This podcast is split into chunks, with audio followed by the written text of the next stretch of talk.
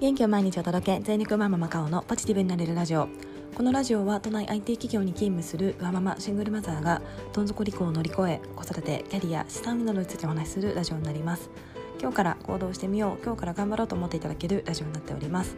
はい、えー、おはようございます。えー、今はですね、えー、ちょっと土曜日に録音しておりますが日曜日の配信になっております、えー、土曜日はですね、えー、ミートキャリアさんの、えー、イベントに登壇をさせていただきまして、えー、無事ですね何のトラブルもなく終えられたかなと思っております、えー、出てくださった皆様本当にありがとうございました。私もあのちょっとあの回答というかあのお話に必死で、えー、ちゃんとゆっくりは見れてなかったんですがチャット欄というか参加者欄見ていたら80人ぐらいですかね来ていただいたようで、えー、本当にあの多くの皆様にご参加いただきまして、えー、ありがとうございます。このラジオを聞いてくださっている方ももしかしたらあの何か聞いてくださっている方いたんじゃないかなと思いますので本当にありがとうございました、えー、何かですねちょっとでもお役に立っていれば嬉しいなと思っております。はい、えー、で今日なんですけれども、えー、ミートキャリアさんのこのセミナーですね、まあ、もしかしたら動画で後々見れるのかもしれないんですが、まあ、せっかくですね、あのー、お話しした内容をこのラジオを聞いてくださっている方には、えー、どんなお話をしたのかっていうのをかいつまんでお話ししたいなと思っています。えー、出てくださった方は、えー、また同じことを聞いてしまうかもしれないんですが結構ですねあの1回聞いても忘れちゃうことって多いと思うんですよね。なので、えー、記憶って確か翌日にもう1回、えっと、覚え直すというかこう刺激というか情報を与えられると確か定着率が多少上がったような記憶。1週間後だったかな？そんな記憶がありますのでまあ翌日ではありますが、えどんなお話ししたのか赤穂さん昨日こんなこと言ってたなというような形で復習がたら聞いていただければなと思っております。それではよろしくお願いいたします。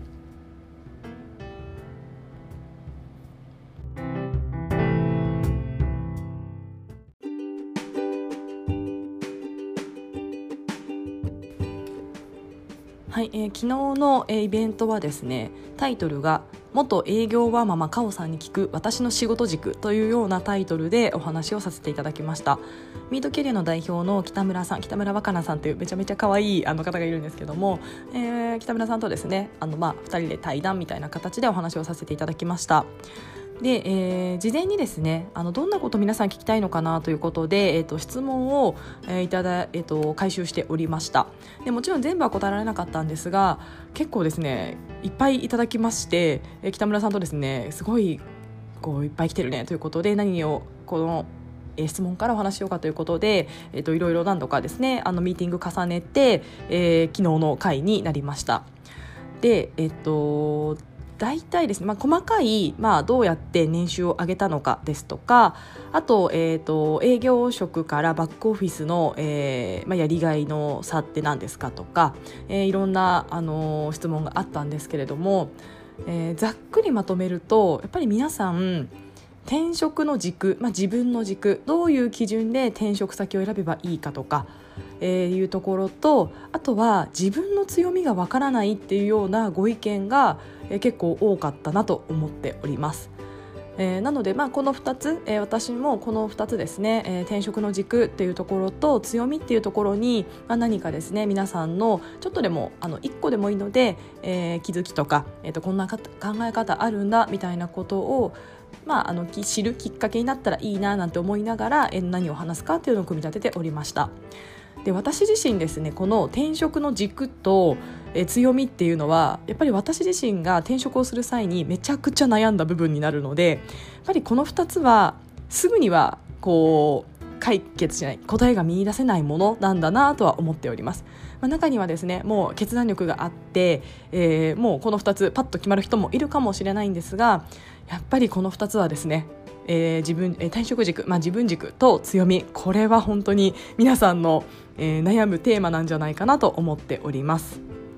で、えー、私自身この、えーまあ、転職軸転職どういう基準で転職をするかどうかっていう基準ですね、えー、なんですけれども、えー、本当に私は23年転職するかどうかを悩み,、まえー、悩みました。し、まあ、私自身ですね、まあ、転職転職言っていますが転職が別に全てではないと思っています。今いる会社っていうのにとどまるというか残るというかそれも一つの選択ですしそれが正解の可能性もあると思いますのでみんながみんなですねすぐ転職した方がいいとは思っておりません。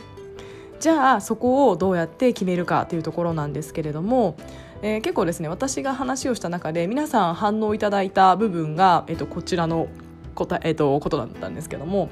私はですねこれ以前のラジオでもお話しさせていただいたんです。結構1年前とかになっちゃうかもしれないんですがお話しさせていただいた記憶があるんですが私はですね、えっと、五角形で考えるのがすごいいいんじゃないかなと思っています。えー、やりがいお金時間人間関係将来性。もう一回言いますね、えー、やりがいお金人間関係時間将来性。はい、えー、この5つを、えー、どう五角形になると思うんですね5個あるので。でこの5個を自分はどういう五角形にしたいかっていうことを考えるのがいいのかなと思っています。えーとですね自分軸形成の五角形みたいな勝手に名付けました。なんかどこかの方に書いてあったのか自分でなんか思いついたのか忘れちゃったんですけどもなんかこの五角形という考え方を私はすごくいいなと思っています。で理想はですねこれを綺麗な五角形正五角形というんですかねになるのがまあ一番理想だと思うんですよね。ただ結構それって正直難しいかなと思っています。私はそれを追い求めたいと思っていますし、えー、いつかですねその五角形を全部きれいな正五角形にするような、えー、仕事をしたいと思っているんですがまだまだですねすぐには難しいのかなと思っています。なのでじゃあ今今の自分はこの五角形をどこの、まあ、辺を長くするというか点を遠くに打つというかにしてどこはまあ多少削ってもいいかなみたいなことをですね考えるのが必要かなと思っています。で私自身はこの時はお金と時間っていうものが、えっと、すごく大事でで、えー、やりがいと人間関係と将来性は多少、えー、なんですかね辺が短いというかなんですごい2つだけすごい、えっと、遠くに点があるんですけどそれ以外はまあちょっと近くにあるみたいですごく変な五角形になっちゃうんですけれども私はそれでもやっぱり私は、まあ、シングルマザーということもあるので時間とお金これが、えー、この最優先事項の2つを満たした上であとはもう多少いやまあないのは嫌ですけど、まあ、多少ある程度は妥協できるかなというような五角形が私はいいなと思っています。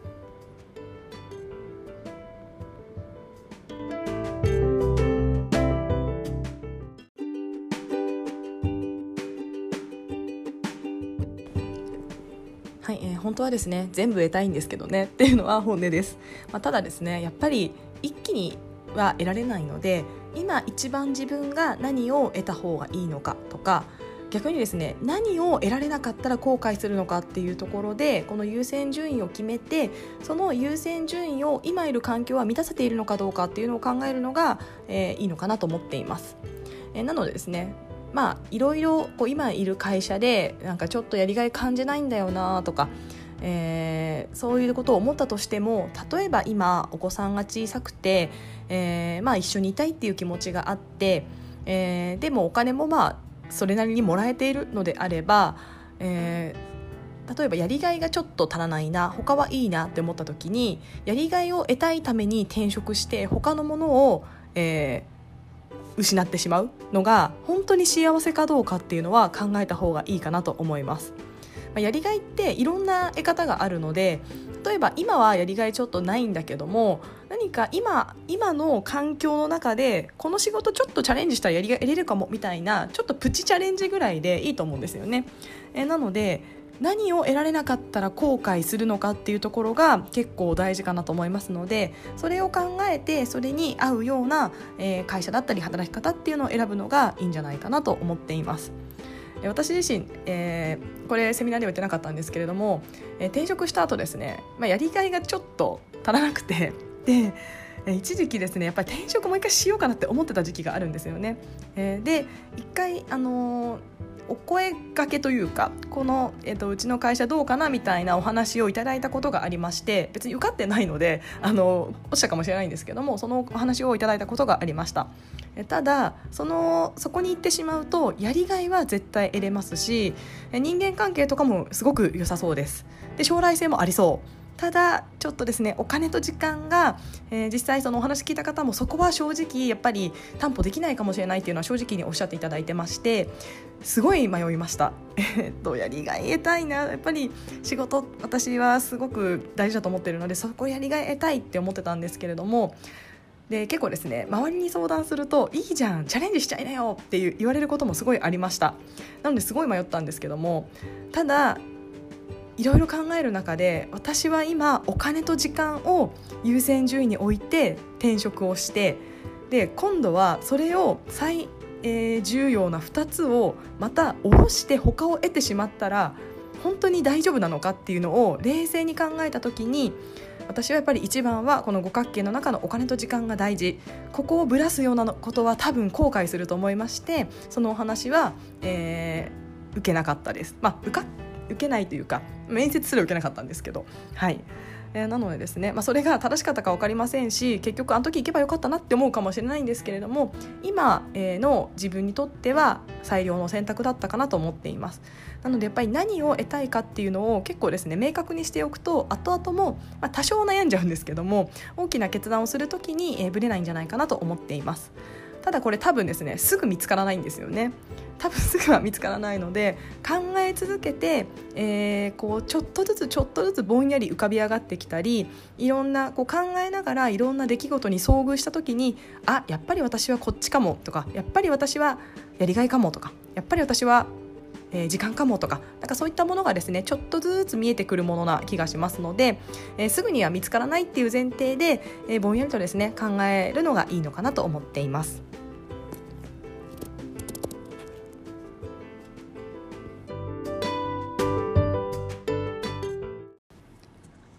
はい、えー、あとはですね自分の強みなんですけれどもここに関してもすごい皆さん悩んでいるなと思われました。し、まあ、私自身もですねここ悩みました。私自身何も強みないって結構思ってしまったり今でもですねなんか自信がたまになくなって私なんか何もできないしということで、えー、悩んでしまったりしております、えー、ただ私これに関して、えー、思っているのが強みというとなんかですね大げさな気がするんですよね。なんかこう人よりも秀でているものみたいな、えー、イメージがあるかと思うんですが私は強みってそうではなくて自分自身が持っているものって考えるといいんじゃないかなと思っています。え持ってるものと持ってないものが人ってありますのでその中の持っているものというのが、まあ、いわゆる強み私はこれができるって言えることなんじゃないかなと思っています。でこれがですねなかなか見つからないんですよね。私自身もそうだったんですけども。で、えっと、ここに関して思っているのはえー、一つはですねなんかこの強みっていうのをなんかかっこいいなんかこう素晴らしいことで伝えなきゃって思ってる人が多いんじゃないかと思ってまして、まあ、輝かしい経歴とか輝かしい成果で伝えなきゃいけないんじゃないかなと思っているではないかなと思っています。えただえ私はそうではなくていいのかなと思ってまして私自身転職の時に、えー、どんな強みを、えー、PR したかというと、えー、マルチタスク能力ホスピタリティ縁の下の力持ちというですね何ですかね当たり障りのない言葉かつ結構みんな持ってそうな言葉を私は並べております、えー、ただですねなんかなんていうんですかね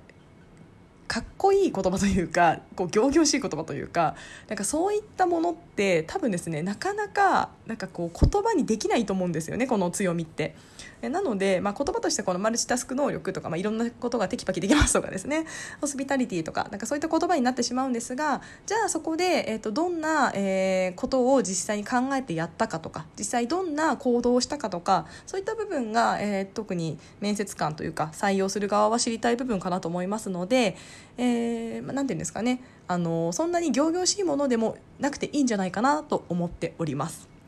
であとですねこの強みの見つけ方なんですけれども、えー、結構強みって自分は当たり前に持っているのでわからないことが多いと思います。えなのでこれの見つけ方としては人によく言ってもらうこととか、えー、あとですねこれ結構すごい有用かなと思ってるのがあの人ができなくてイラッとすることってないですか？なんであの人できないの？みたいな。なんであの人気遣いないの？とかなんであの人いっつも期限に提出するの遅れるのとかなんかそういったたまにイラッとすることないでしょうか。でそのイラッとすることって多分自分ができてることなんですよね。自分は普通にできるからできてない人がまちょっと目につくというかあの仕事上たまにあると思います。なのでそういったイラッとポイントは自分の強みを発見するいいきっかけになるんじゃないかなと思っております、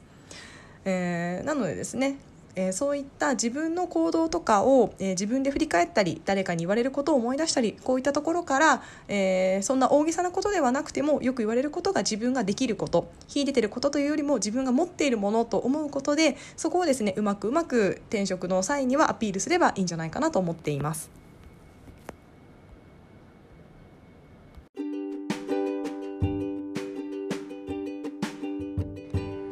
はい、えー、というようなお話を昨日のイベントではお話をさせていただきました。えー、どなたかあの参考にちょっとでもなったら嬉しいなと思っております。はい、あとですねこのセミナーで、えっと、質問をたくさんいただいておりましてえー、この質問ですね、まあ、全部はちょっと答えられないんですけれども、えー、ちょこちょこですね私のラジオで、えーと、たまに取り上げて、えー、回答するみたいなことをしたいなと思っています。ちょっといつまでにやるとかですねいつやるっていうのはお約束はできないので、まあ、たまにですね私のラジオフラッと聞いていただいてあ私が質問したこと回答してくれてるって思っていただけたら 幸いです。お名前とかは出さないのでこんな質問があったということで、えーとお話をしていただこうと思っております。はい。でその中でですね一つ、えーと、今日あの今取り上げようと思ってるんですけれども、えー、転職に踏み切れた一番の要素はという質問がありまして私はですねこの質問を聞いた時に、えー、一つの出来事をすごく思い出しました。私自身この転職を踏み切った、えー、23年迷い続けて、えー、ずっとですね結構愚痴っぽくなっていた時期があったんですけれども転職に踏み切れた一番の要素というかきっかけがあります。私ですね、えー、その時に会社の人とですね飲みに行ってすっごい飲んじゃったんですよね。ストレスがかかってて。ですごい愚痴ってたらしくて飲みながら。もう酔っ払いながら仕事の愚痴を言うとずっと延々と言うとか本当嫌なやつだなと思うんですけども。まああの上司だったかな。確かその時の上司にずっと愚痴って。でえっとですねだすっごい飲んでえー、でその時はあの私あの母が来てくれていて、えー、と母が息子のことを見てくれてたんですけどもで泊まってくれていてでですね翌日私二日酔いで起きれなかったんですよねもう気持ち悪くて頭も痛いしということであのベッドの上でですねあの息子に「ママ大丈夫?」って言われながら母にも心配されながらですね母はあいつ二日酔いかよって思いながらも優しくですね何も言わずにそっとしてくれてたんですけども私あのベッドの上で私転職した方がいいってあの思ったんですよね。で今でも覚えてるんですがその翌日か翌々日の早朝に、えー、求人票を今の、えー、会社いる会社の求人票をダイレクトで見つけまして応募しようかなということで 応募したというような、えー、方があります。踏み切れた一番の要素はあまりもう自分が嫌すぎて自分の、えー、失敗、えー、酔っ払って二日酔いになったという失敗がきっかけというですね、まあ、ちょっとネタではあるんですけれどもそんなことがあります。えー、なので本当にですねあの些細な何かがきっかけでやっぱり人って動かなきゃって思うことが来るかと思います、まあ、ただ皆さんあの酔っ払って二日酔いになって決意するのはあまりあのかっこいいことではないので私のようにはならないでください。えーまあ、ただですね何か結構ずっと考えていたりするときっかけがこう起こってそれは必然だと思いますのでそこで、えー、決断できたりするんじゃないかなと思っています。えー、なのでですねえー、とちょっとこれは私のネタとして、えー、このラジオを聴いてくださってる方限定でお伝えできたらなと思っております。はい、えー、それでは、えー、土曜日セミナー来てくださった方は本当にありがとうございました。えー、実はですね私あの転職に関しては、えーと、有料ノートをまとめておりまして、えー、実際にどうやって年収を上げる交渉をしたのかとか、えー、転職のその面接の時にこんな工夫をして、えー、ちょっと好感度を上げたとかですね、えー、いうのを結構ネットで見てもあんまりないようなことをなんか今自分でいろいろ考えてやってみたので、えー、ぜひですね、まあ、200円200円を2個、えー、と用意してますので なんかもしご興味ある方いらっしゃいましたらあのちょっとですねあのコンビニコーヒーコンビニのカフェオレ買った気分で買っていただけるともしかしたらあなたの行動のお役に立てるかもしれません。はい、えー、それでは、えー、日曜日の方、えー、お休みの方多いかと思いますが、えー、ちょっと天気はどうなんですかね？雨かな？まだ分かんないんですけども。私は晴れたら日曜日はまた公園に行くと決まっておりますので、えー、楽しみたいなと思っております。それでは今日も聞いてくださいましてありがとうございました。